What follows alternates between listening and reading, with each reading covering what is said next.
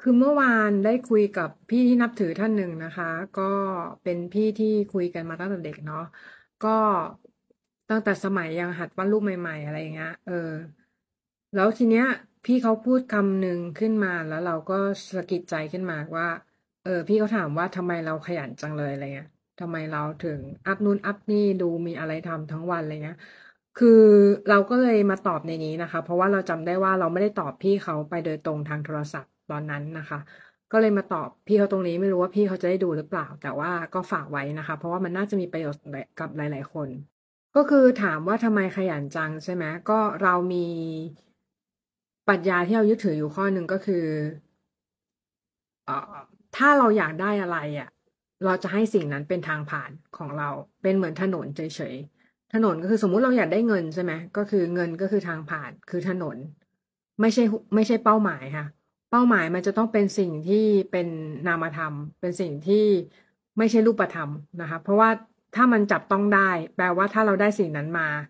เป้าหมายเราจะหยุดแล้วเราก็จะว่างเปล่าในชีวิต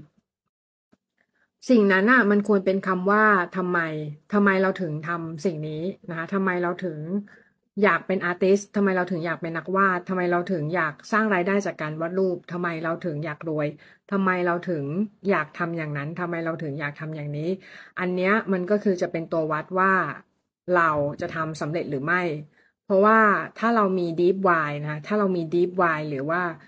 สิ่งที่อยู่เบื้องลึกเบื้องหลังของการทำสิ่งนั้นเนี่ย โอกาสที่เราจะทำสำเร็จจะมีสูงกว่ามาก เพราะว่า สิ่งที่มันเป็นสิ่งที่เราอยากได้ระหว่างทางอะ มันจะเป็นแค่สิ่งที่เราอยากได้ระหว่างทางหรอกปะไม่ใช่ว่าสิ่งนั้นมันเป็นเป้าหมาย ถ้าเราเอาเงินเป็นเป้าหมายสุดท้ายชีวิตเราจะว่างเปล่า เราจะไม่มีความสุขในชีวิตเท่าไหร่ เพราะว่าเราจะไล่ตามเงินอยู่ตลอดเวลานะคะ เราจะวิ่งไล่ตามสิ่งที่มันเป็นรูปธรรมสิ่งที่มันเป็นจับต้องได้ตลอดเวลา จริง ๆ แล้วเราควรไล่ตามสิ่งที่มองไม่เห็นมากกว่า เพราะว่าสิ่งที่มองไม่เห็นน่ะ สร้างสิ่งที่มันมองเห็นนะคะ สิ่งที่มันไม่ใช่ อันนี้อาจจะแอสแตกนิดนึง สิ่งที่มันเป็นไม่ใช่รูปธรรมอะสร้างสิ่งที่เป็นรูปธรรมขึ้นมา นั่นก็คือทุกอย่างมันเกิดขึ้นจากความคิดของเราก่อนนะคะ ก่อนที่จะเป็นสิ่งของเป็นอะไรก็ตามที่อยู่บนโลกนี้ มันเกิดจากความคิดก่อนนะคะ เพราะฉะนั้นเนี่ยความคิดจึงมีพลังมากนะคะ การที่ไปถึงยอดเขาเนี่ยซึ่งสำคัญน้อยกว่าการที่เราเดินอยู่ระหว่างทาง การที่ชื่นชมใบไม้ใบหญ้าระหว่างทาง การที่ชื่นชมความสำเร็จระหว่างทางจึง